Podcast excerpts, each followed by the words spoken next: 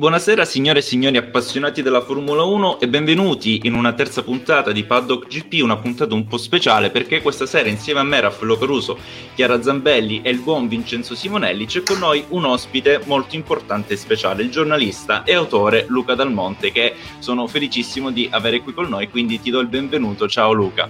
Grazie, ciao a tutti, buonasera, grazie per le belle parole. Sono tutte meritate, anzi sono state anche poche. Poi avremo anche nel corso della puntata di parlare anche un po' dei libri, come parlavamo poc'anzi in Dietro le Quinte, dei libri che hai scritto e che andrei a scrivere, tra cui l'ultima tua firma che è Belli e Dannati, vivere e morire nella Formula 1 degli anni 70. E questa sera parleremo appunto del commento, l'analisi del GP d'Austria 2021, nono round del campionato della 71esima stagione di Formula 1 che andremo ad analizzare parlando un po' di quella che è stata la gara nel complesso, in maniera generale. Una gara che ancora una volta in casa dei bibitari ha avuto come vincitore il leoncino e giovane Max Verstappen, che ormai 4 vittorie consecutive, lui che ha battuto proprio ieri un nuovo record, il Grand Chelem. Come lui all'età di 23 anni nessuno, solamente Sebastian Vettel, sempre ai tempi della Red Bull, seguito poi in seconda posizione da un Valtteri Bottas che comunque più di quella posizione non ha potuto fare, non riusciva a contrastare la RB16B, però si è tolto un sassolino dalla scarpa perché è stato reputato più veloce del compagno di squadra Lewis Hamilton, e poi terzo, ma non per meno importanza, Lando Norris, che proprio ieri ha ricevuto i complimenti dal 7 volte campione del mondo Lewis Hamilton. Quindi io volevo sapere, Luca, prima di rispondere un attimo a tutti i commenti di chi ci sta seguendo, chi ci inizia a seguire, do una buona serata a tutti quanti. Cosa ne pensi tu di quella che è stata la gara di ieri?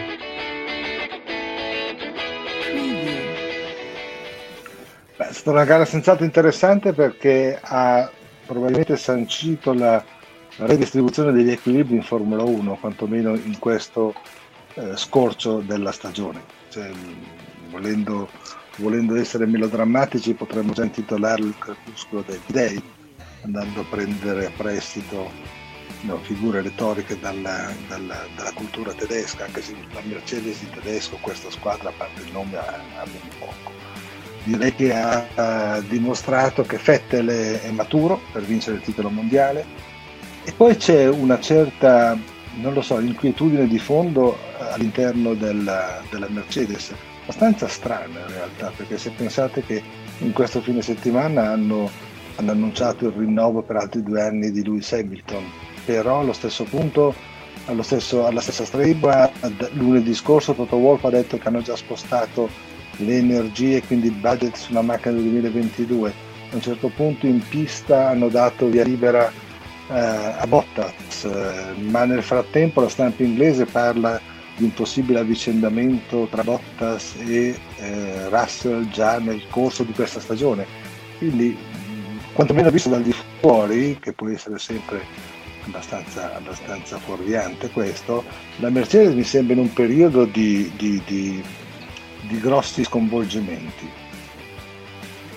Sta attraversando un periodo particolare, un periodo che non ha mai vissuto prima, vero Chiara? Assolutamente sì, anche perché appunto negli ultimi anni siamo stati ben abituati, e loro anche, Hamilton in particolare, ad essere la scuderia dominante con la miglior macchina in pista e il miglior pilota anche sulla griglia.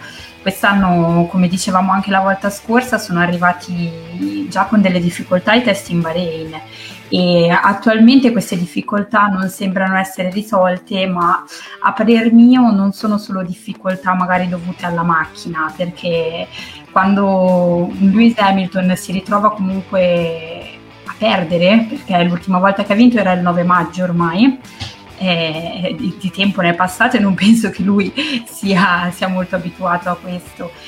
Un po' di pressione la si sente, tutto quello che c'è dietro. Anche ieri il team radio che ha dato il via libera a Bottas per questo momento di gloria che Valtteri non vedrà forse più, mi auguro di sì, per carità, però sappiamo benissimo che tendenzialmente se Mercedes deve fare gioco di squadra, come ogni altra scuderia, favorisce chi può andare a lottare per il titolo mondiale, ovviamente. Però è una Mercedes molto in difficoltà, sia in pista che fuori. Vince, tu cosa pensi di questa Mercedes abbastanza in crisi interna, che tra l'altro, come ci ricorda il nostro Andrea, il team radio nel far passare Bottas, quello switch di posizioni tra Hamilton e Bottas è stato dovuto proprio a quel fondo danneggiato dell'inglese, sulla V12 dell'inglese? Beh, alla fine è incredibile pensare a come si è arrivati a quest'anno, se si pensa che solo l'anno scorso comunque la Mercedes lasciava solo le briciole agli altri, gli altri era Verstappen, nessun altro. Diciamo che, come abbiamo già detto negli scorsi episodi, si arriva a una Mercedes che forse è disorientata, cioè non sa se pensare al futuro, se pensare al presente. Sicuramente l'occhio al momento sembra più al 2022 che al 2021, però per più impotenza che altro, nel senso che questa macchina comunque ormai è arrivata a un livello che non sembra poter progredire rispetto a quella che era l'anno scorso, a differenza della Red Bull, che sia per soldi impiegati sicuramente nello sviluppo, che saranno maggiori, non possiamo saperlo, ma probabilmente saranno maggiori di quelli che ha impiegato la Mercedes, ma l'RB16B sembra una macchina che rispetto all'RB16 l'anno scorso poteva ancora migliorare tanto, mentre la V12 rispetto alla V11 non sembra avere questo potenziale di miglioramento così alto. Quindi penso sia anche questo, però se si vede anche il team, oppure anche Hamilton, come ha detto stesso Chiara, sono in un momento non molto positivo, non sanno cosa fare. Poi se ci metti che Hamilton, per stare al livello di Verstappen, ma in realtà in questa gara per stare al livello di Norris, perché magari la prima gara in Austria possiamo dire che nel primo stint era 4-5 secondi da Verstappen, aveva fatto il suo, e poi nel secondo stint si è reso conto di non poter lottare e ha lasciato stare. Qui il fondo l'ha danneggiato per arrivare avanti la McLaren, quindi anche questo è da sottolineare, cioè come siano in difficoltà in questo momento. Quindi non lo so, adesso io giusto oggi ho letto che Wolff ieri abbia detto di arrivare a Silverstone per dare 30 secondi col secondo pilota alla Red Bull. Buona fortuna, se ci riesce, bella risposta, ma non lo so, non la vedo molto possibile come cosa. Allora, qua ci arrivano un po' di commenti, Luca. Prima tu dicevi che la Mercedes è tedesca, ma di tedesco c'è rimasto poco. Il nostro Riccardo ci chiede: per la fuga di cervelli, c'è dovuto questo alla fuga di cervelli da parte delle varie case automobilistiche, tra cui la Ferrari? No, allora, in parte sì, ma io mi riferivo al fatto che la Mercedes, cioè a differenza della Ferrari, che comunque sta a Maranello, dell'azienda italiana, può anche avere il 99% di tecnici stranieri, faccio per dire che vengono via da un'azienda italiana 100%, una squadra italiana, quella che noi chiamiamo Mercedes è in realtà una scuderia che con la sede in Inghilterra, quindi è quello che volevo dire. Ma tra l'altro il discorso vero, secondo me, su quale nessuno mai pone l'accento, potrebbero essere cambiati determinati equilibri in seno alla casa madre, cioè la Mercedes, quella vera, la casa automobilistica. Il cambio al vertice con Diesel che sarà andato 2 anni fa, spesso e volentieri il management nuovo, il management che arriva, poi magari ha anche dei ripensamenti su quelle che possono essere le spese dedicate all'attività sportiva, al motor racing e a tutto il resto. Queste sono tutte dinamiche che a noi sfuggono e che vedo che la specializzata neanche si pone come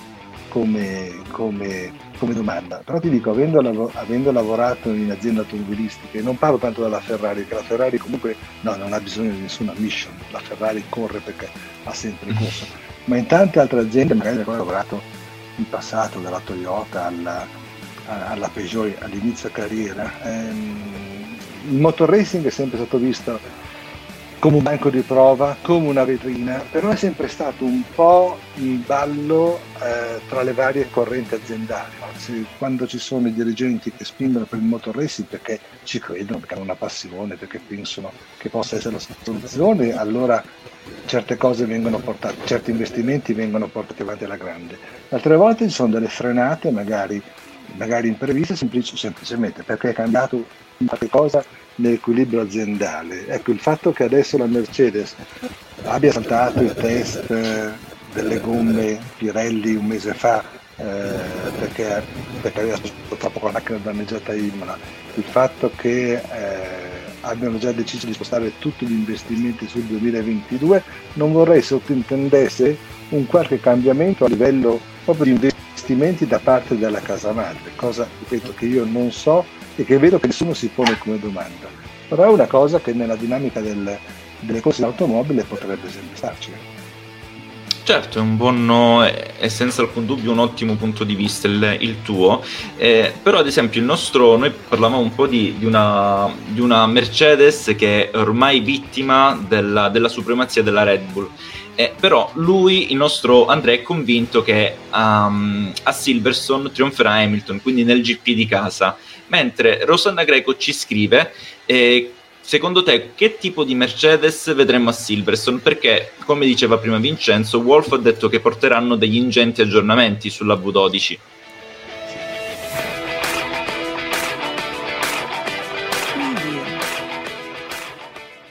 La Mercedes è comunque una squadra che ci ha abituato a delle cose incredibili. L'ho ricordato 2 anni fa quando a Barcellona, quando la prima settimana vedevamo tutto il miracolo Ferrari, la crisi Mercedes, nella seconda settimana loro arrivano con una seconda monoposto completamente diversa, quindi è una squadra che è ai vertici da tantissimi anni e che ha il know-how e le capacità di stupirci. Ripeto, bisogna vedere quanta verità ci sono nelle parole di Toto Wolff quando dice che oramai loro hanno spostato l'ago della bilancia sul 2022. Certo, Silverstone dopo 4 sconfitte consecutive ci terranno a fare bella figura. Silverstone è un tracciato che, se non sbaglio, storicamente è favorevole alla Mercedes, anche se questo poi in realtà vuole dire molto poco, perché ogni anno di solito comunque di norma fa storia a sé.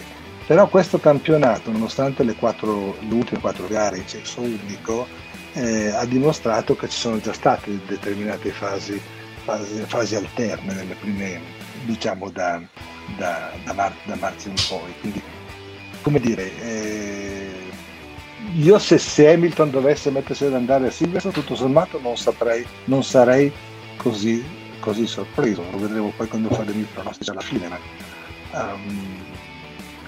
questa è una squadra, ripeto, che è al vertice da tantissimo tempo, è una squadra che ci ha sempre stupito con delle soluzioni magari incredibili quando non ce l'aspettavamo.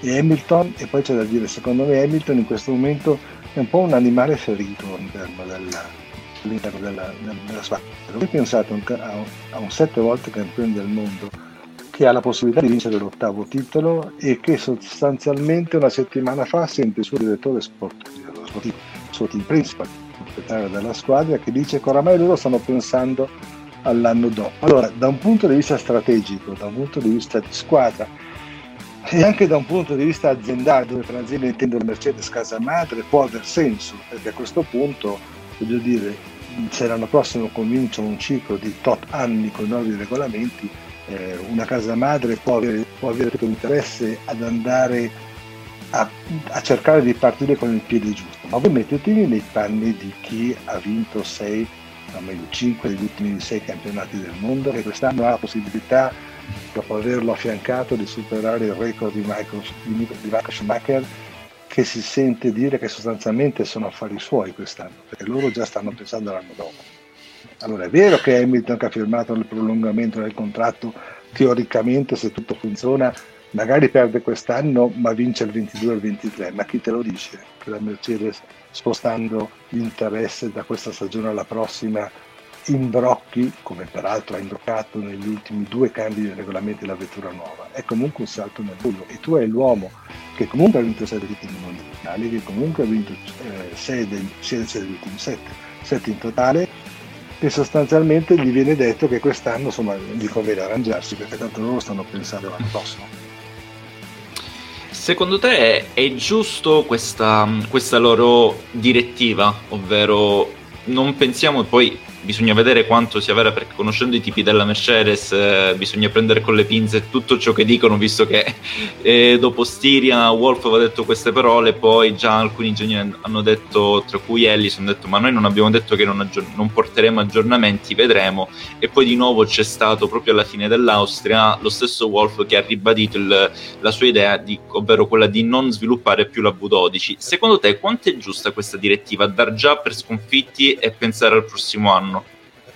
Allora ti dico, mi riaggancio un attimo alla premessa che tu hai fatto, se è vera ovviamente, perché Toto è un mago anche di strategia, è un grande stratega, quindi questo potrebbe essere in realtà un messaggio confezionato per il buon Horner, con il quale mi sembra di capire non corre il buon sangue ultimamente. Se fosse vero, ripeto, secondo me non ha un grande senso da un punto di vista della squadra, è una mancanza di anche una mancanza di stile, vorrei dire, nei confronti di un pilota che comunque con la tua macchina, per carità, ti ha vinto tutto quello che si poteva vincere, perché se noi, se noi guardiamo i 70 anni di storia della Formula 1, negli ultimi 7 loro l'hanno fatto e spetta, perché si sono appropriati di una quantità incredibile di record.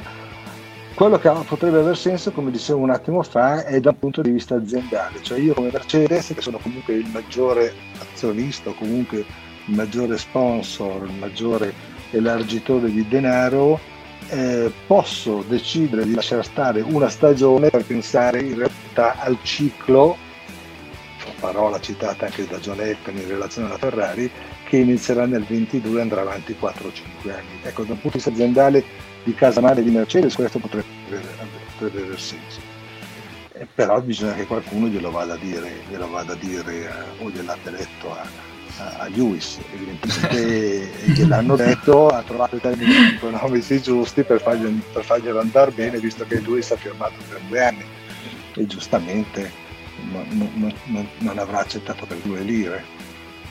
No, sì, sono 30 milioni il contratto, che sarebbe un anno più uno col bonus di uscita qualora volesse a fine 2022, quindi è una stagione confermata, bisogna vedere. Poi leggevo proprio questa mattina gli accordi contrattuali tra la Mercedes e Lewis Hamilton.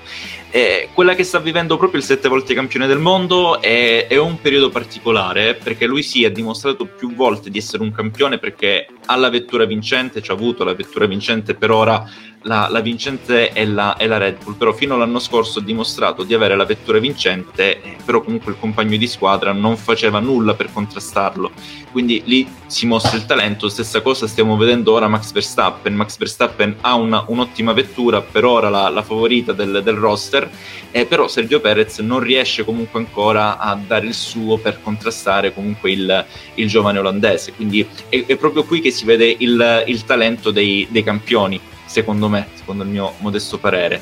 Sì, sono d'accordo con te, anche se però, se posso dirlo, questa stagione sta mettendo in vista anche un po' il lato più scoperto di Lewis. Allora, è chiaro che ha un pilota che comunque, dati alla mano, telemetria alla mano, dimostra di poter fare la differenza, però quest'anno secondo me sta prestando il fianco a tante sue fragilità, cioè quando una settimana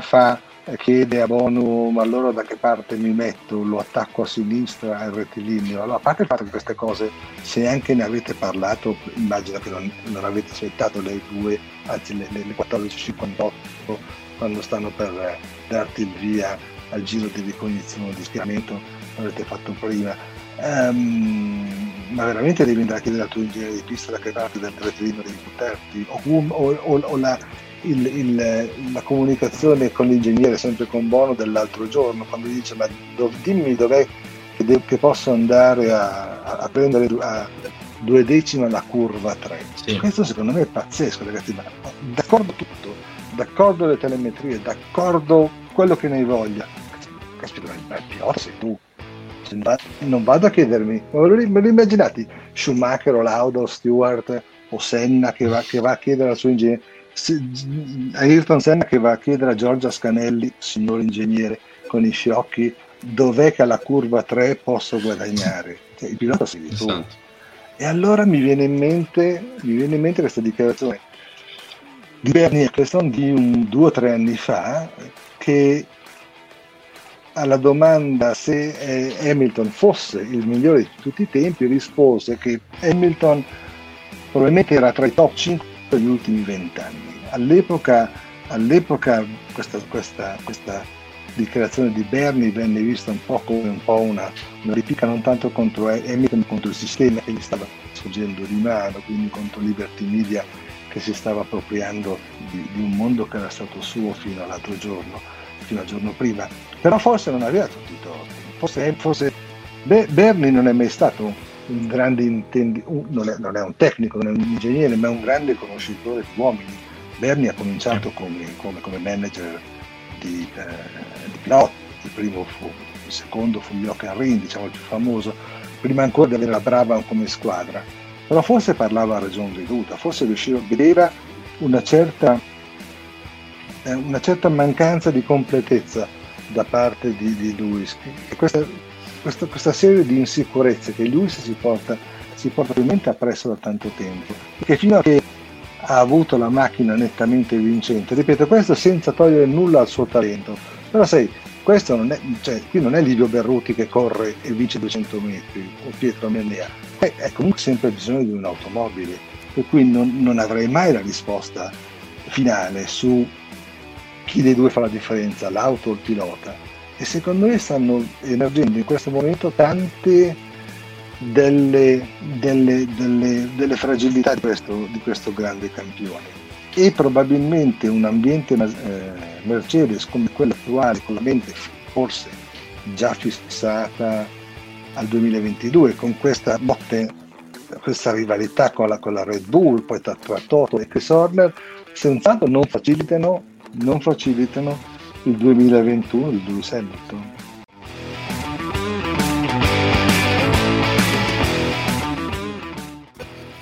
Tra l'altro Rosanna ci dice che proprio in quest'ultimo periodo sembra di rivedere il Lewis Hamilton del 2016, quando vinse Rosberg.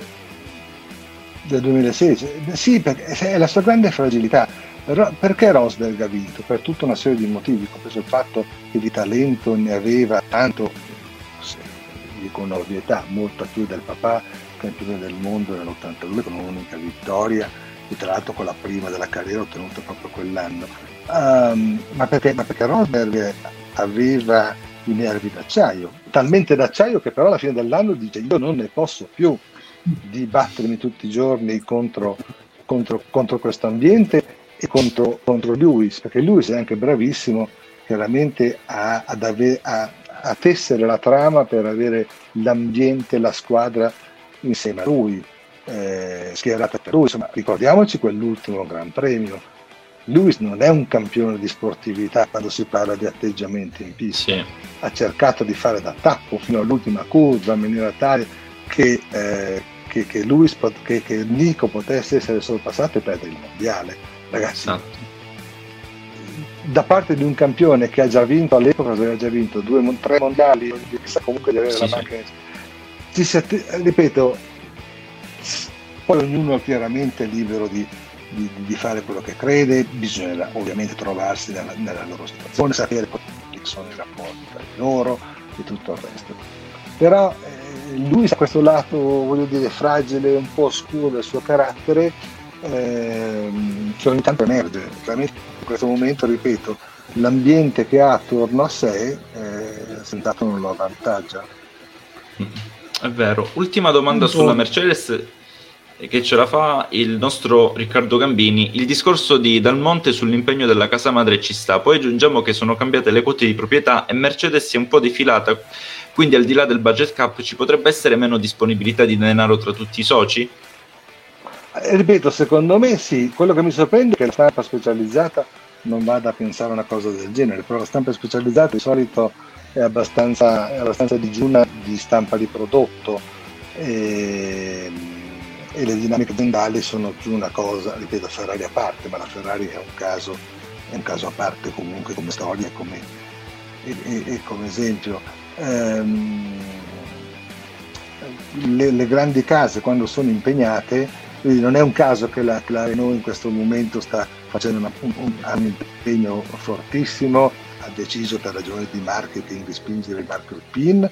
Ma perché? Ma perché gli è cambiato il capo, c'è Luca De Leo, che non solo è un grandissimo esperto di automobili, un grandissimo stratega, un grandissimo uomo marketing, è anche un grande appassionato di corse, cioè la casa madre quando c'è influisce e non poco su quella che poi è la strategia, o più banalmente, anche se è una cosa banale non è, il budget della squadra corse. Chiaro, chiaro. Ora Luca, voglio fare una piccola eccezione, voglio rompere la scaletta, perché ce l'avevamo prefissati dopo Mercedes di parlare di Ferrari, però visto che il nostro Andrea, e sei anche tu un favorito di Russell e Norris, parliamo del vero fenomeno di questa Formula 1 che è Lando Norris.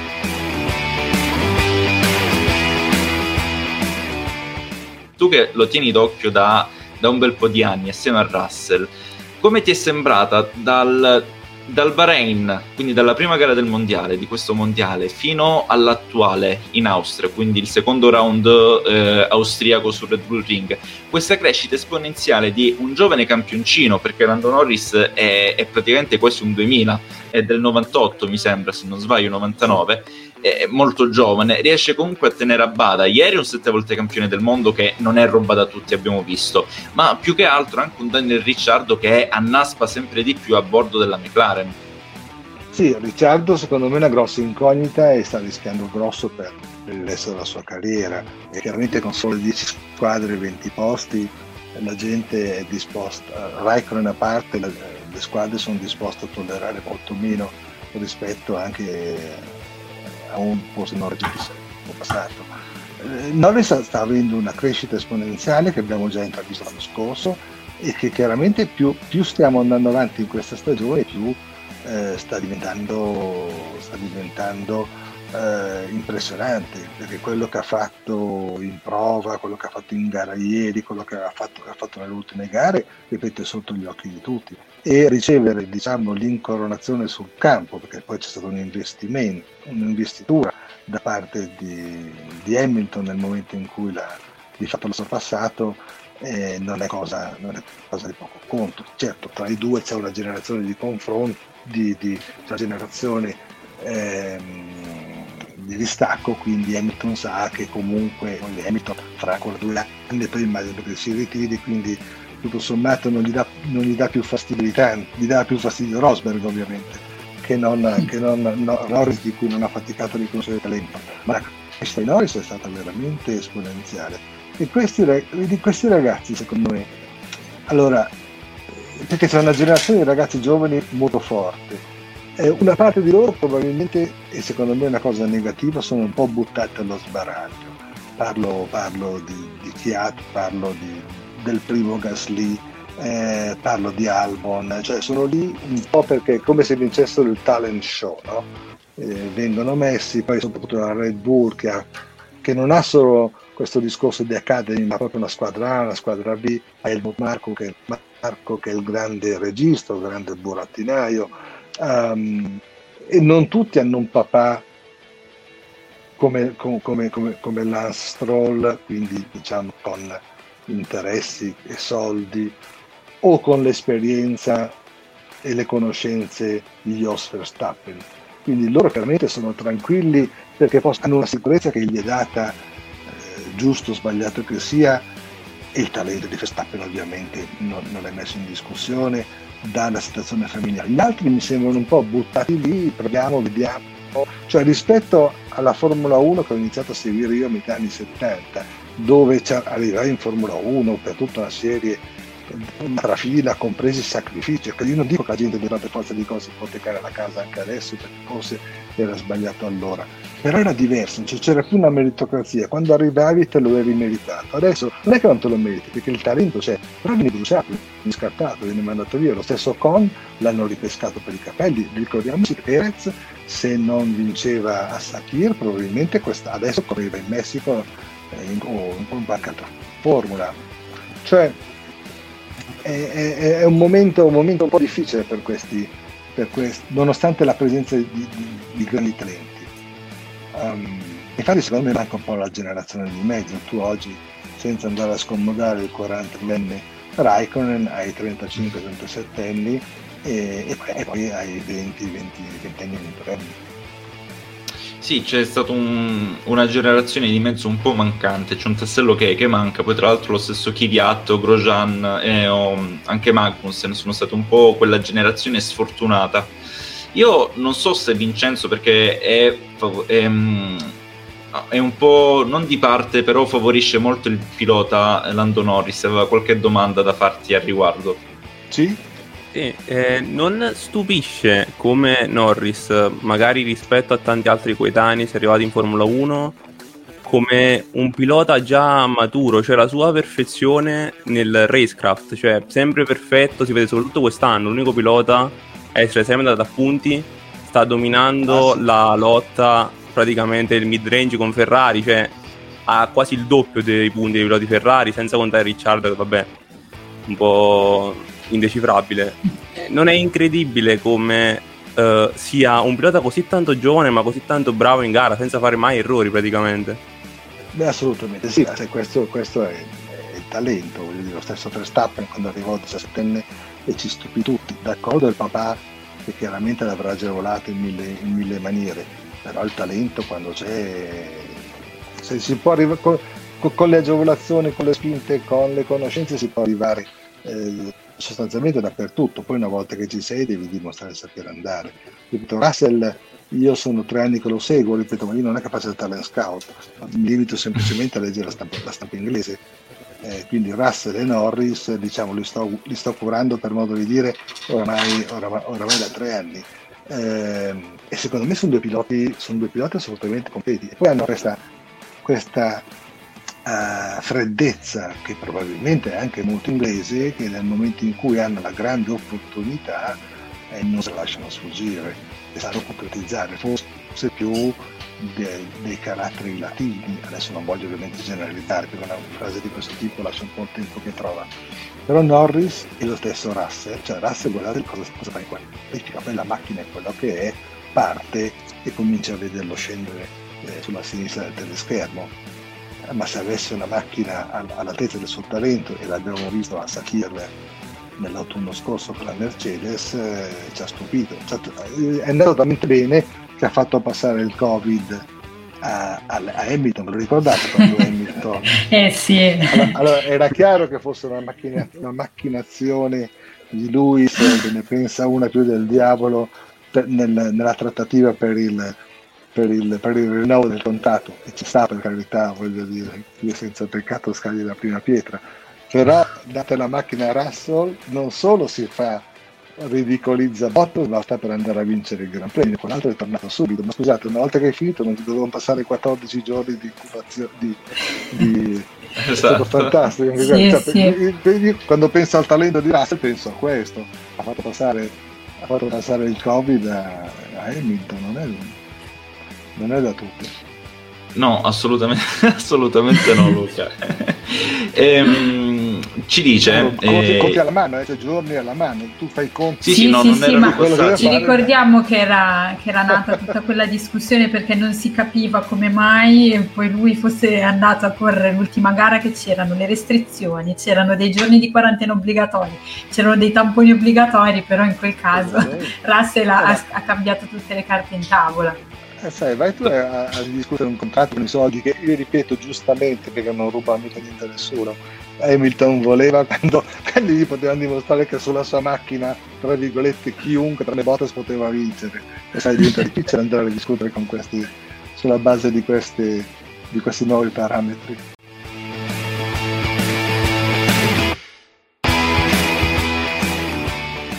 Sempre il nostro Riccardo, Luca, ci dice: pensate un po' una specie di cartello a fare fuori, in senso figurato, i Matusa e lasciare solo i giovani nei vari team. Allora sì che emergerebbero e si ringiovanirebbe lo schieramento. Manca coraggio nei team manager?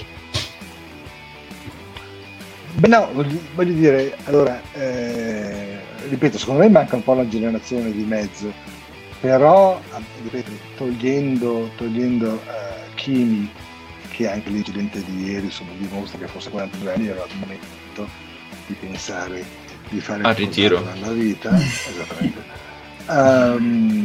In fin dei conti, voglio dire, è sempre giusto che ci siano che ci siano varietà, di esperienze in una formula come la Formula 1. Questa non è una formula propedeutica, questa è una formula, la massima formula, una formula d'arrivo. Quindi è bello che ci siano così tanti giovani. Per me l'importante è che questi giovani non vengano bruciati.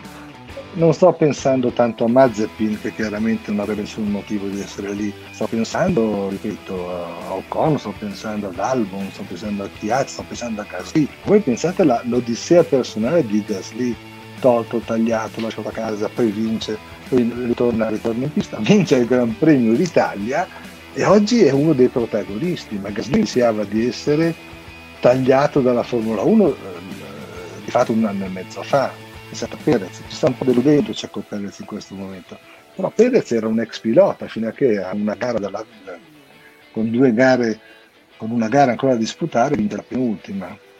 Quindi io penso che comunque ci debbano essere le varietà, perché l'esperienza nelle massime formule è comunque molto importante in tutto, ovviamente nella vita, ma nello sport l'esperienza è importante. Certamente. Andrea ci scrive: non pensate che la McLaren sia difficile da trovare l'assetto giusto e migliorata molto nel secondo GP d'Austria? Forse serve più tempo a trovare il giusto assetto. Ma sai, col fatto che adesso non si può più provare tra una gara e l'altra, io ricordo la prima estate che ho fatto a Maranello, dovunque tu fossi durante la giornata sentivi il rombo costante, era Michael, era Rubens, era Luca Badoer che provavano a Fiorano. Sì. E una cosa meravigliosa, voglio dire, la Paddock a raccontartelo, fino a che non faceva buio, tu dovunque fossi a Maranello sentivi il motore nell'aria, perché loro stavano provando a Fiorano. Oggi queste cose non sono più consentite, per cui voglio dire, diventa anche difficile migliorare di gara in gara. Oggi la maggior parte dello sviluppo viene comunque fatto tutto al computer e poi in quelle rapidissime prove. Tra l'altro adesso hanno anche ridotto le ore di prova, che da un punto di vista della durata ha reso tutto molto più anche godibile sostanzialmente, perché c'è più movimento. Ma noi siamo telespettatori, pensa a chi invece ci deve lavorare, deve riuscire a trovare la cultura del cerchio, deve magari riuscire a capire se le nuove soluzioni portate, sperimentate soltanto sul computer, sul simulatore, funzionano. Non è una cosa semplice. E io penso che tutti i team si stiano, compresa la Ferrari, si stiano superando proprio per cercare di ovviare a questi regolamenti, che al di là di tutto io capisco il discorso legato al budget cap e tutto il resto, però è punitivo per una squadra e non solo per il pilota.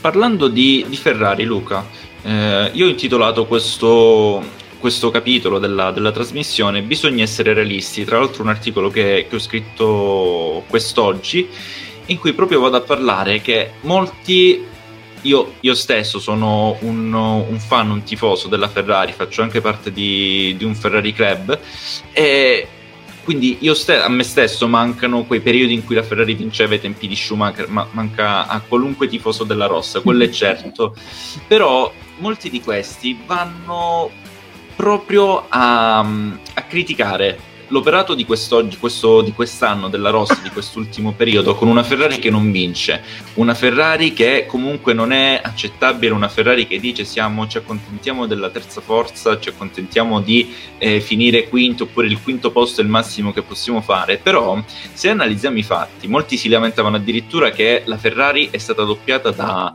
è stata doppiata in Austria, però se andiamo ad analizzare il fatto dell'essere doppiati su un circuito in Austria che è stato definito da Magnussen un grande cartodromo, perché è molto breve per delle auto di Formula 1, essere doppiati su quel circuito è un conto, essere doppiati a Spa magari un altro, lì magari pesa un po' di più. Infatti tra l'altro solo Red Bull e Mercedes hanno doppiato la Ferrari, hanno doppiato anche tra l'altro la McLaren a Stiria della settimana passata.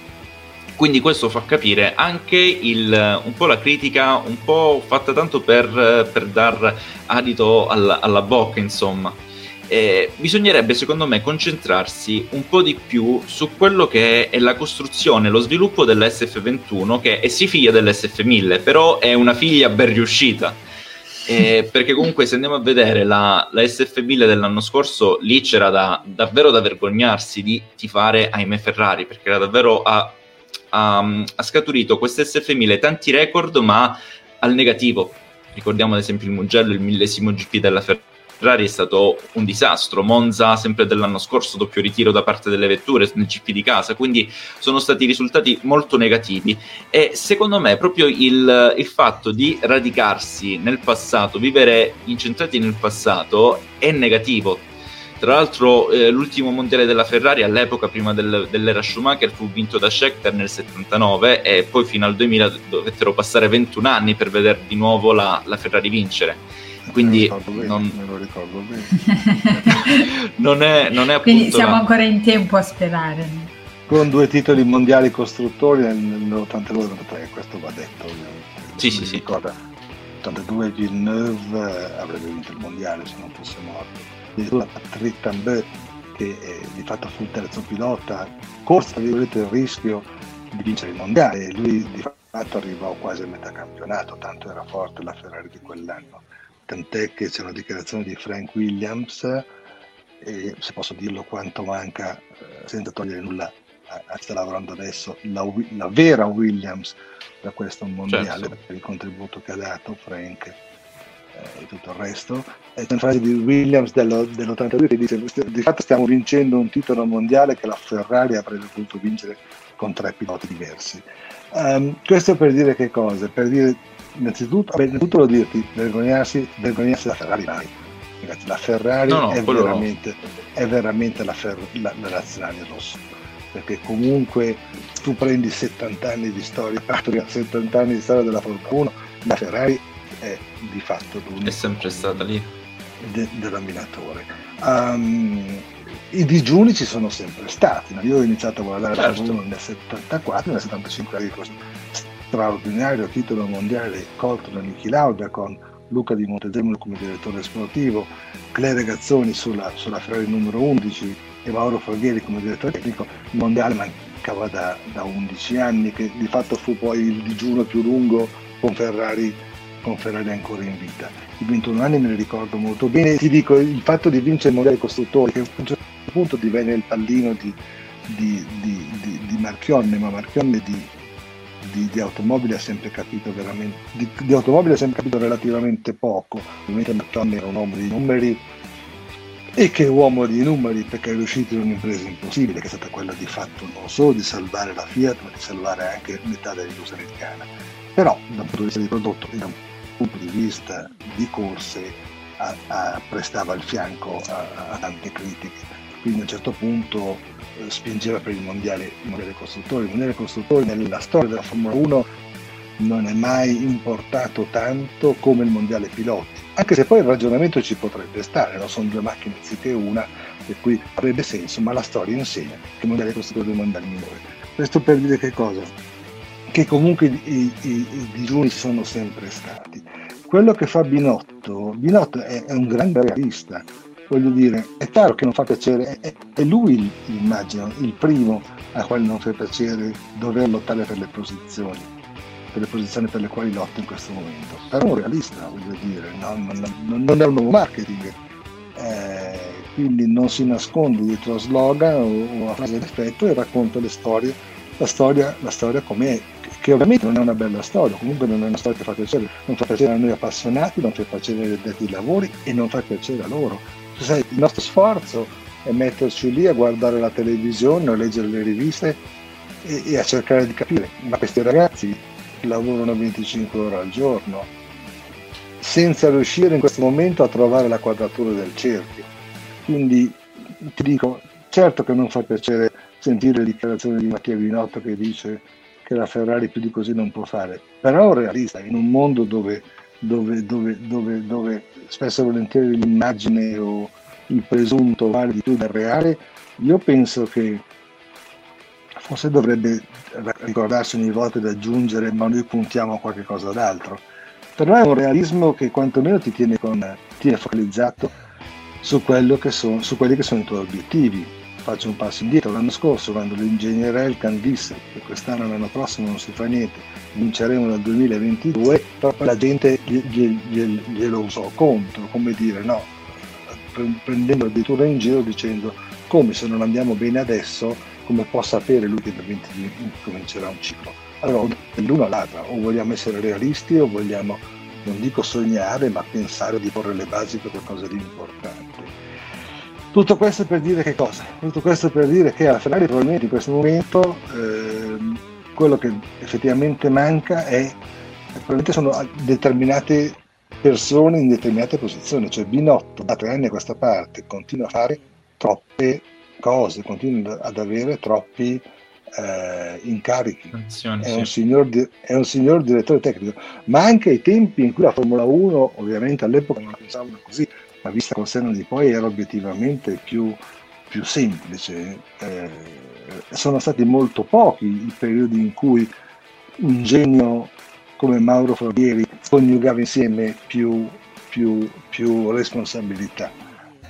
Di fatto quasi sempre faceva soltanto il direttore tecnico. Tu oggi in Ferrari hai bisogno di un capo della gestione sportiva, di un direttore sportivo e di tenere Binotto come direttore tecnico, quindi sono almeno altre 2 posizioni che probabilmente Ferrari in questo momento servono. Questo lo dico per, no, ovviamente non per criticare Binotto, ma per spiegare che servono delle posizioni che devono essere riempite da persone che fanno soltanto quello. Cioè all'epoca in cui ero io in Ferrari, io ero in gestione industriale, non in gestione sportiva, quindi la gestione sportiva la guardavo, diciamo, dall'interno, ma comunque non lavorandoci. Tu avevi Todt, che era il capo, innanzitutto avevi Montezemolo, che era un ex uomo di corse, era stato direttore sportivo ai tempi di Ferrari, poi avevi Jean Todt, noblesse oblige, cioè stiamo parlando di Jean Todt come capo della GES, poi avevi Stefano Domenicali come di fatto direttore sportivo, poi avevi i direttori tecnici, Ross Brawn e personaggi straordinari. Voglio dire, qui stiamo parlando di una Ferrari vincente, ma c'erano molte più posizioni rispetto a quelle che ci sono oggi. Quindi secondo me, proprio per facilitare Binotto e la sua incredibile e meravigliosa squadra di tecnici e ingegneri, la Ferrari dovrebbe riempire almeno 2 posizioni, il capo della GES e il direttore sportivo che abbia la levatura di un Domenicali.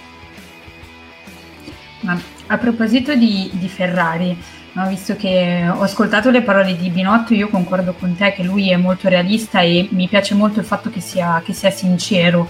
È giusto che Ferrari punti al 2022 e non a questo fantomatico terzo posto costruttori? Ma se il terzo posto costruttori è come la finale per il terzo posto agli europei e ai mondiali, non conta assolutamente nulla, al di là del discorso del palmarès, lascia il tempo che trova. C'è un discorso ovviamente legato ai premi in denaro e tutto il resto, però, e torniamo al discorso di prima, così come la Mercedes può, per la Mercedes casamadre può avere un senso pensare all'inizio di un nuovo ciclo o comunque di una nuova era, così per una squadra, e non parlo neanche di FC Austria, l'Antis, diciamo, il gruppo Fiat, parlo proprio soltanto di Ferrari,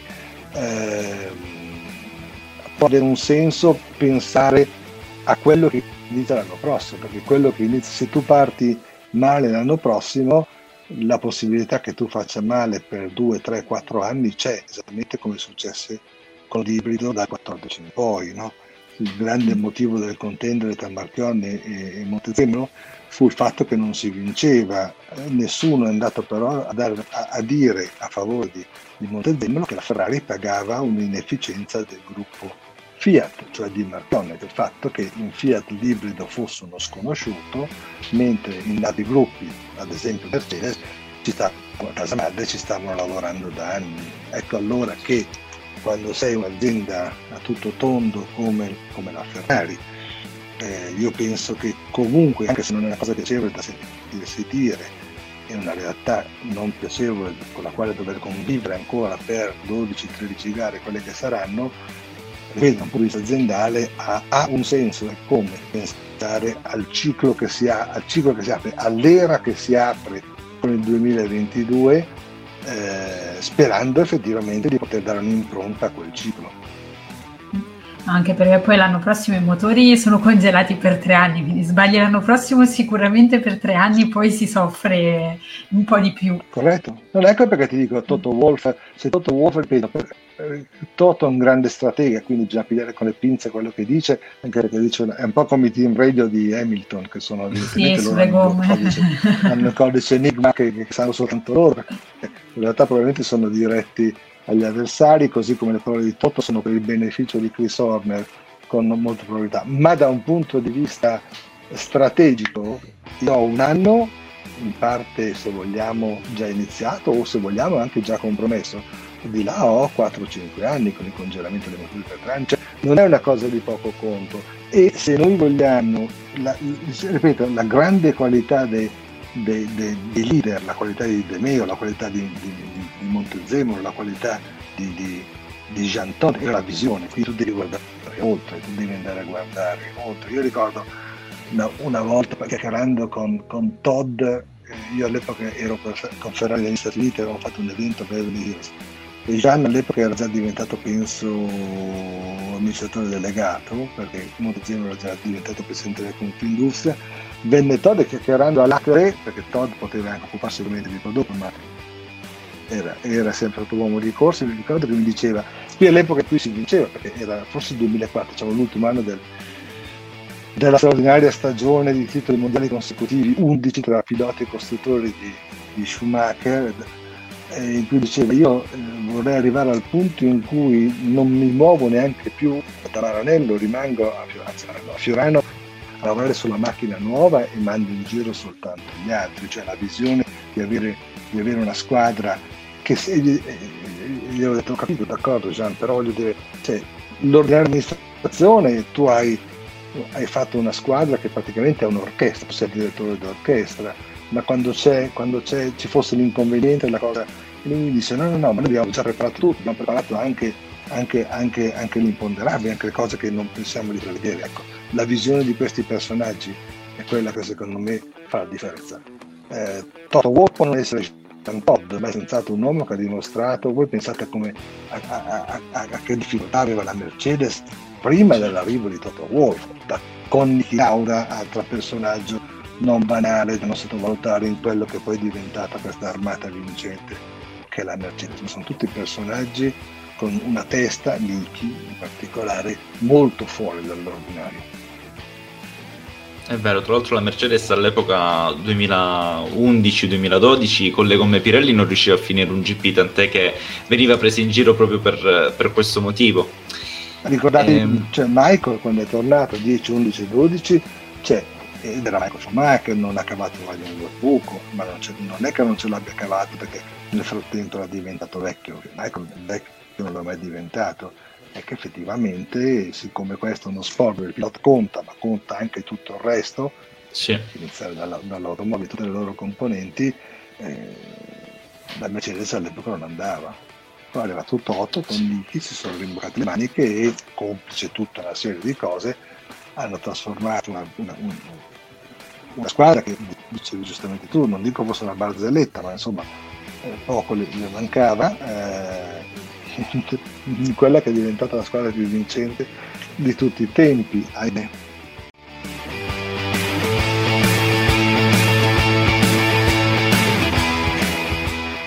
Per fortuna diciamo che l'anno scorso è stato toccato il fondo e già quest'anno notiamo delle migliorie. E proprio parlando di migliorie, Luca, Giuseppe Cassiba ti chiede che prospettive ha la Ferrari per il 2022, comunque da questa nuova era regolamentare con le nuove monoposto che ci saranno dal prossimo anno.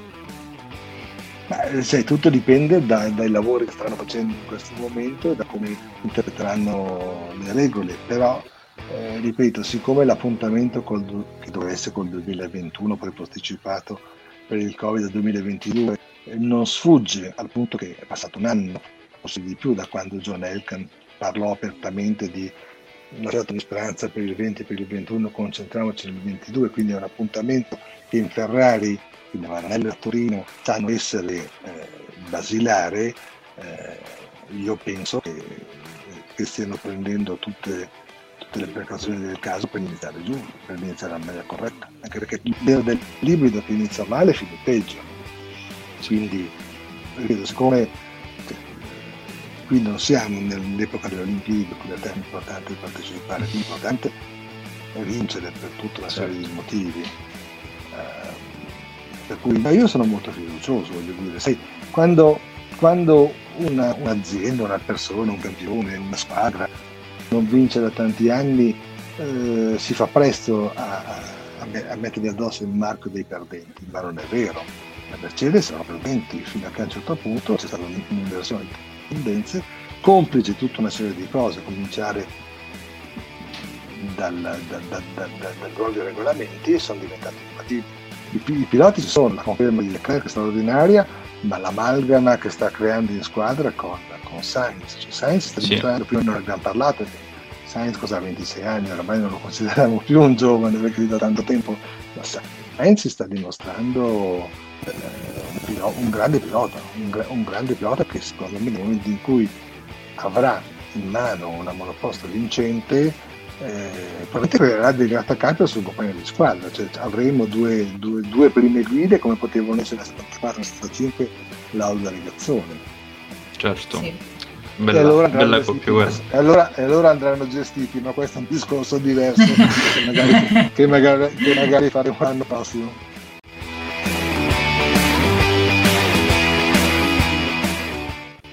Sì. Hai fatto un po' un passo indietro parlando di Lauda e Regazzoni, che tra l'altro sono citati nel tuo ultimo libro, Luca, Belli e Dannati, Vivere e Morire, nella Formula 1 degli anni 70 di Giorgio Nada Editore, che consiglio l'acquisto. È questo libro che ha dei racconti su molti dei piloti degli anni 70, in ordine cronologico. Si parte dal mondiale, dal GP d'Italia a Monza degli anni 70 con Jochen Rindt come protagonista, fino a finire poi nel 79. E comunque un libro ben scritto, ovviamente, come ho già recensito, con dei piloti che non si sentivano molto delle rockstar come si sentono ora, vedi un Lewis Hamilton, anche con tutti questi social network che fungono un po' da strumento mediatico molto potente. Se tu dovessi scrivere un libro come Belli e Dannati, ma ambientato nella Formula 1 di oggi, praticamente contemporanea, 2020-2021, come lo imposteresti a livello di racconti, con appunto tutte queste differenze? Anche ad esempio io leggevo l'altro giorno una vecchia intervista di Forghieri fatta da Autosprint, in cui lui andava a criticare proprio come il pilota non ha più quella libertà di proferire parole. Anche un campione del mondo deve aver paura della responsabile media nel dire determinate parole, se no poi viene rimproverato in privato. Beh, allora dipende dal pilota. Dipende dal mi sentite bene con quelle cuffie? Sì. Ok, però dipende dal pilota, perché abbiamo visto in The Right to Survive su Netflix che Vettel ha detto comunque quello che pensava nonostante le indicazioni. Io ho lavorato nella comunicazione per tanti anni, quindi mi sento molto partecipe del lavoro degli addetti stampa, però no, allora nello sport quando si fa comunicazione di prodotto c'è l'advertising, per cui sostanzialmente puoi di fatto dire quello che ne voglia. Quando c'è lo sport poi ci sono i risultati che parlano, e poi soprattutto in uno sport che di fatto rimane individuale, anche se c'è la squadra, come la Formula 1, non puoi comunque mettere in bocca ai piloti quello che vuoi.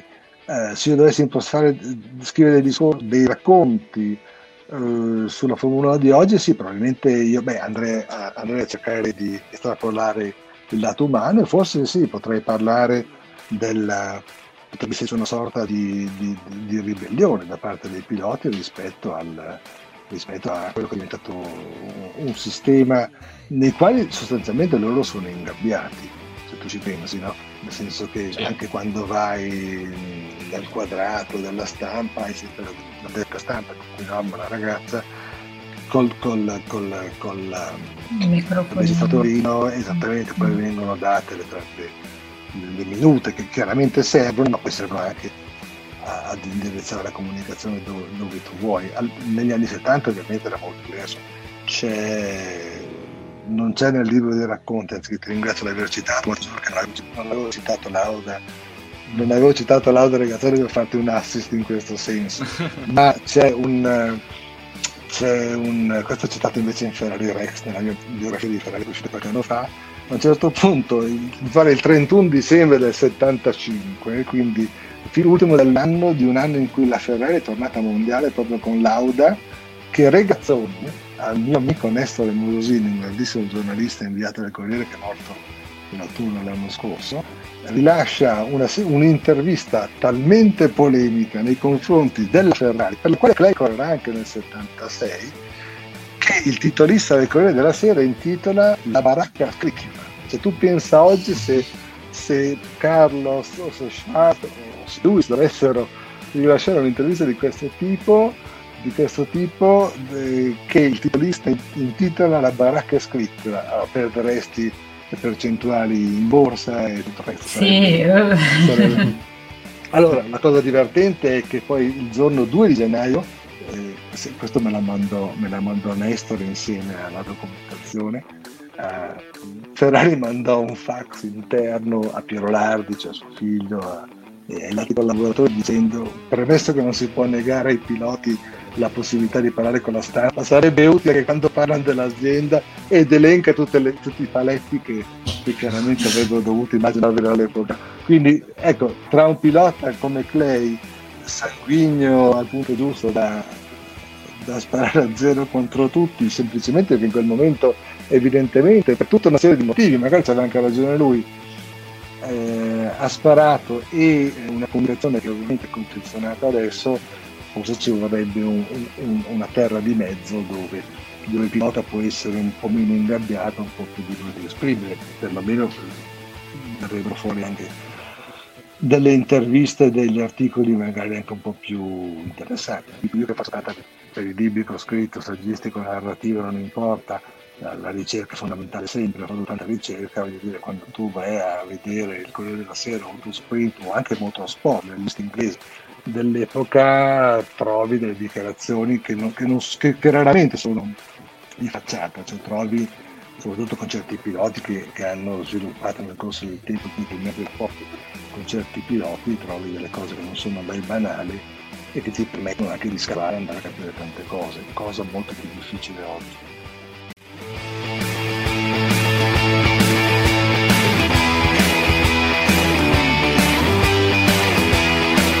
Siamo quasi addirittura d'arrivo, siamo agli ultimi due punti della trasmissione. Parliamo delle sprint qualifying, che ora Chiara ci illustra un po' come saranno strutturate, e poi Luca, voglio sapere, dopo la spiegazione della nostra Chiara, se servono davvero alla Formula 1. Prego Chiara. No, allora, sprint qualifying le vedremo per la prima volta sul circuito di Silverstone, quindi al Gran Premio di Gran Bretagna. Come funzionerà il weekend? Il weekend funzionerà in maniera leggermente diversa, nel senso che le qualifiche, quelle a cui siamo abituati, rimarranno, ma saranno il venerdì pomeriggio e daranno la griglia di partenza per queste sprint qualifying, che sostanzialmente sono una gara molto molto veloce. Saranno 100 km da correre senza fermarsi, perché 100 km sono meno di 20 giri, immagino, a Silverstone. 17 giri a Silverstone.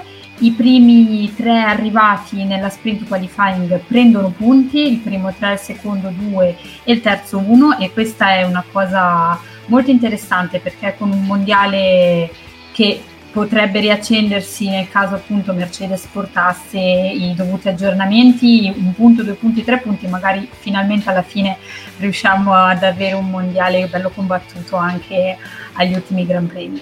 E niente, l'arrivo appunto della sprint qualifying darà poi la griglia di partenza della domenica, senza inversioni di pista o cose del genere.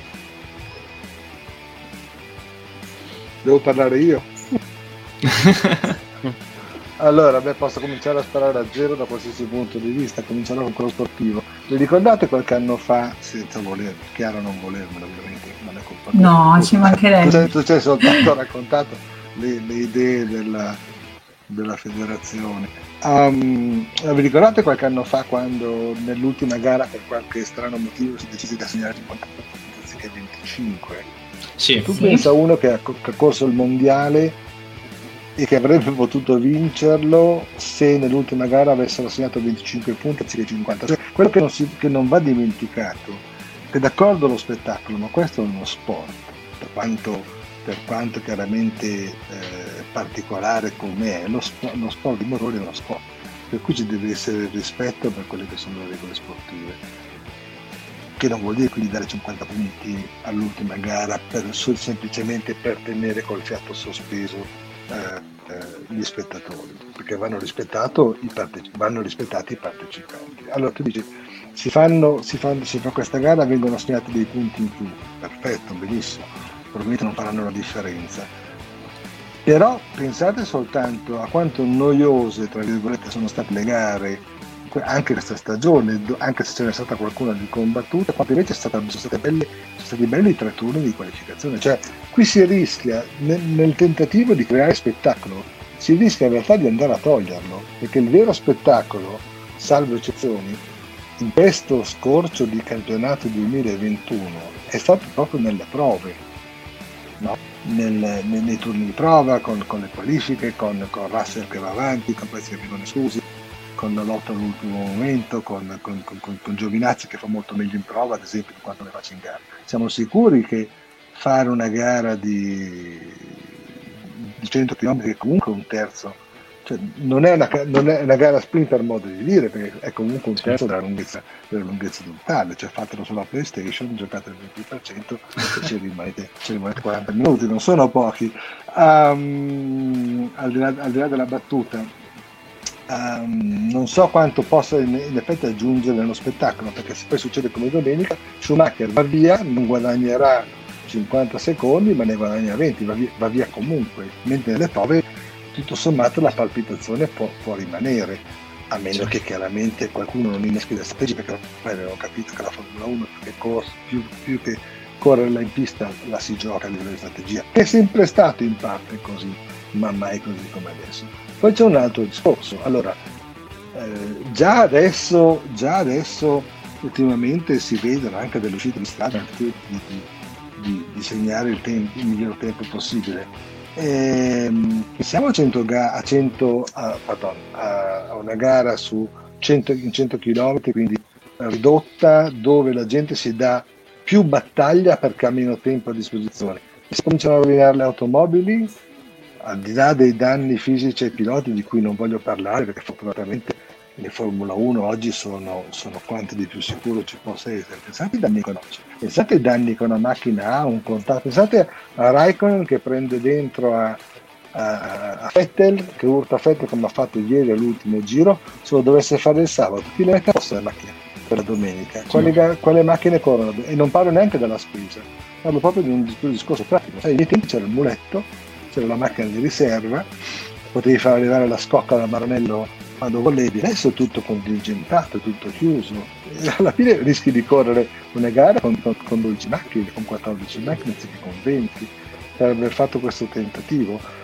Lo so, magari mi sbaglio ovviamente, anche perché prima di prendere decisioni di questo tipo, in federazione, Formula 1, tutto questo, senz'altro vanno fatti i loro calcoli, però potrebbe rischiare di essere un grosso botto dal punto di vista pratico, logistico e a livello proprio di budget, di spese. Sì, soprattutto poi nell'anno in cui arriva il budget cap metti una cosa in più che poi forse diventano tre, dove è più probabile che poi ci vai a spendere dei soldi, perché la macchina danneggiata comunque dei soldi te li fa spendere. Sì, ma poi aggiungo un'altra cosa, ovvero il fatto che queste sprint qualifying sono state aggiunte con la scusa di evitare il caos di fine qualifica, no? Ricordiamo tutti, ad esempio, una delle qualifiche più brutte probabilmente della storia, Monza 2019, con Leclerc che fa la pole position, essendo l'unico a completare il giro, che poi neanche si migliora, perché tutti non volevano dare la scia, volevano solo riceverla, nessuno voleva arrivare ad andare per primo. Però alla fine, con la formula che hanno tirato fuori, il fine primario è sempre lo spettacolo, perché tu veramente volevi evitare questa coda, questo caos a fine stint, a fine Q3, facevi come fa la MotoGP, ovvero fai una classifica combinata alle prove libere e poi separi i piloti fra Q1 e Q2. Se tu mi fai una qualifica il venerdì, questa cosa succederà lo stesso, cioè metti Monza, comunque nessuno vuole partire per primo per dare la scia agli altri e non riceverla, perché comunque si rovina poi la sprint qualifying. Quindi se tu volevi evitare questa cosa non lo facevi in questo modo, cioè è solo un modo per dare spettacolo alla fine. Sì, no, sono d'accordo, però voglio dire, anche le prove l'altro giorno nessuno esce fino a che non esce poi Hamilton, e allora tutti vanno, siamo sicuri che uscire 25 secondi prima non ti dava gli stessi benefici di 25 secondi dopo, e poi rischiamo di avere il contatto tra Alonso, che è arrivato velocissimo, e Vettel, e non per colpa sua, perché non gli avevano detto che arrivava un intervallo, cioè parliamone, cioè piuttosto che fare il qualifying, sprint qualifying o sprint race, andiamo a vedere di non ripetere l'assembramento da Ferragosto che c'era tra la curva 9 e 10 a Zeltweg sabato. Io guarderei quello, cioè ripeto, capisco tutto, ma è come quando negli anni 90 si decise di fare il rifornimento per creare suspense, ma anche adesso il discorso di dover per forza di cose cambiare le gomme. Siamo sicuri che sia poi così sportivo? Alla fine cosa è successo? È successo che abbiamo spostato il duello dalla pista al box, era così 25 anni fa, quando il papà di Max andò a fuoco con la penetrato cambio carburante, io non ricordo in diretta quella, che sono più vecchi di voi, me la ricordo benissimo, quella con la prima lì. Cioè, l'idea era quella di rendere tutto più avvincente proprio per lo spettacolo. In realtà da allora, perché sostanzialmente da allora a più riprese, abbiamo spostato il duello dalla pista dove dovrebbe essere al box, perché poi cosa fai? L'undercut, l'overcut, tutto il resto. Io mi devo esaltare per vedere 10 ragazzi bravissimi che cambiano le gomme il minor tempo possibile, quando poi arriva Russell che comunque ha sempre il problema all'anteriore sinistra e quell'altro, cioè, voglio dire, ripeto, quello che dico sempre, questo è uno sport, prima ancora di essere uno spettacolo, è uno sport, e soprattutto non abbiamo le Dallara motorizzate, Honda, Chevrolet che ci sono a Indianapolis, le macchine sono diverse qua, quindi un sprint race potrebbe, ripeto, poi vedremo come impostarlo, loro stanno ovviamente, ma alla fine potrebbe essere in piccolo quello che poi è la gara della domenica, cioè Verstappen va via, gli altri rimangono lì, quell'altro sta dietro, tanto vado, fine arriva ultimo comunque, e allora dov'è lo spettacolo, dov'è la rivalità vincente? Ripeto, lo vedremo a Silverstone e capiremo se fa tutto. Io posso, come si è capito, molto scettico. Poi tireremo le somme fra 14 giorni, insomma. No, anche poi se... magari mi sbaglio e vedremo una cosa fantastica. Ma se questi esperimenti, come quando, signor, io ero in America, quindi Bologna 3 del 4 mi ricordo, quando decisero di fare la qualifica facendo una macchina solo in circuito alla volta, sulla carta andava bene, poi cambiano le situazioni atmosferiche, qui non siamo allo sci, la Formula 1 è abituata ad altre cose, cioè se questa formula, cioè la Formula 1 è in giro nel 1950 sostanzialmente con delle idee immutate, ci sarà un perché, no? Nonostante i distinguo, nonostante le critiche che si possono fare, come quando tanti anni fa volevano, siccome si segnava poco, poi decisero di fare in modo che il portiere non potesse più prendere con le mani passando all'indietro, a un certo punto pensavano addirittura di allargare la porta, dico, ma l'oratorio, metti quello piccolo in porta, significa gol, capito? Ma nel calcio professionista sembra una soluzione che abbia un senso, fortunatamente non lo fecero, ma ogni tanto in Formula 1 si inventano di queste cose. Vedremo fra 14 giorni, però a me sembra un solito modo, come accadde nel 2015 se non sbaglio, che andarono a rivoluzionare a Melbourne quel nuovo metodo di qualifica che è fatto da Eccleston, che poi si rivelò un buco nell'acqua perché durò solo a Melbourne e poi non si attuò poi anche nei round successivi, quindi vedremo un po' come sarà questo, magari sarà forzato solo per le tre gare che sono imposte, ovvero Silverstone, Monza e poi la terza è da definire perché sarebbe stata Interlagos, quindi il Brasile, però con la situazione Covid molto probabilmente la tappa salterà, quindi andremo a vedere, tireremo un po' le somme.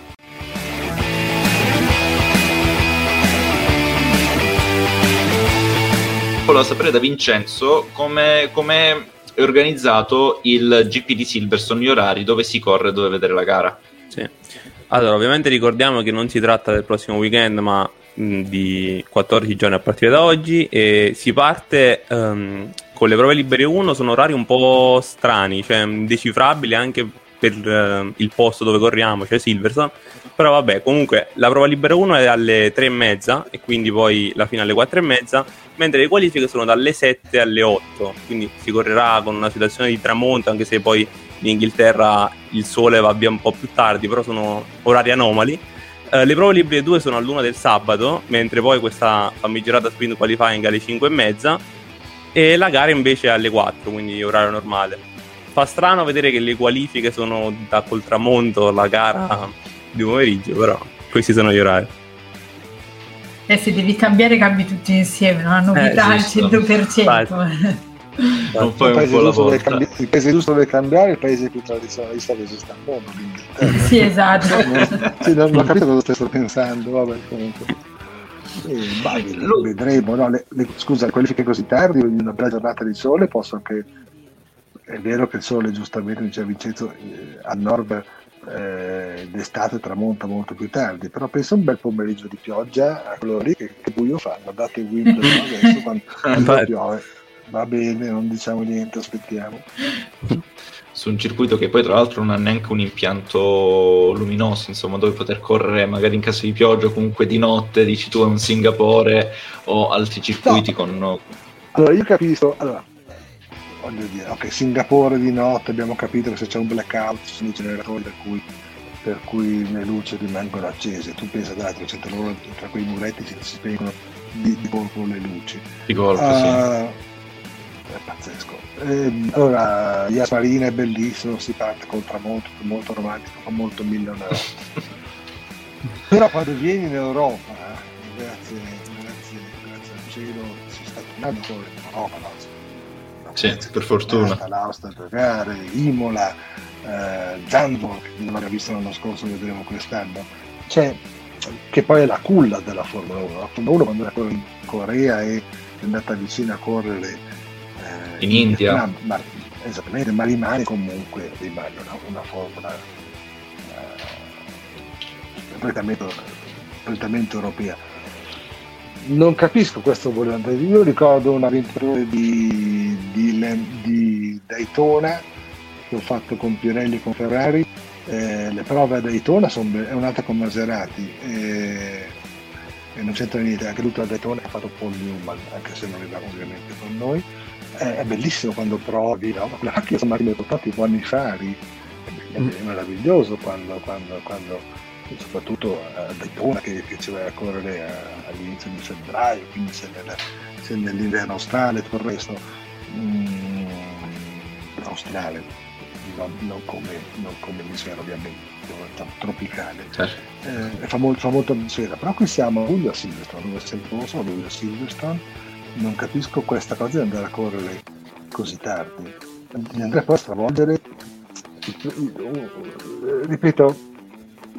Mi sembra quasi che ovviamente sapendo che sono queste persone non posso non pensare, non abbiano preso in considerazione le necessità di tutti, ma qui andiamo a stravolgere il ritmo di lavoro di persone, ripeto, che non attendono la televisione e guardano, facciamo noi, ma che lavorano, che hanno tempo di prepararsi, devono prepararsi, che poi hanno dei tempi stretti, che poi sono contingentati, che a un certo punto c'è il fuoco.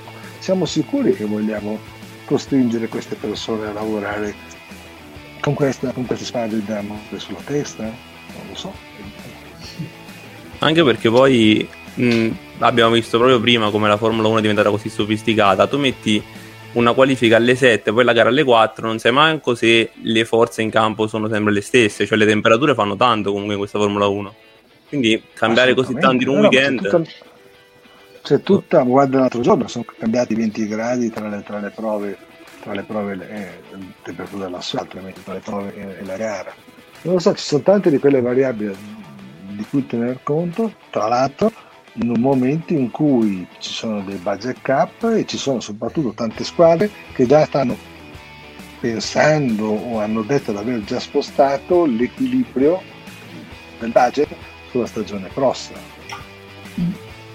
Un po' un casino con tutte queste prospettive, tutte queste varianti. Una domanda che ti faccio, Luca, come vedi il podio a Silverstone della gara, quella gara ufficiale di domenica, insomma? primo, secondo e terzo. Io vedo Norris primo, vedo Hamilton secondo e vedo Verstappen terzo. Ah, un bel podio, davvero un gran bel podio. Chiara?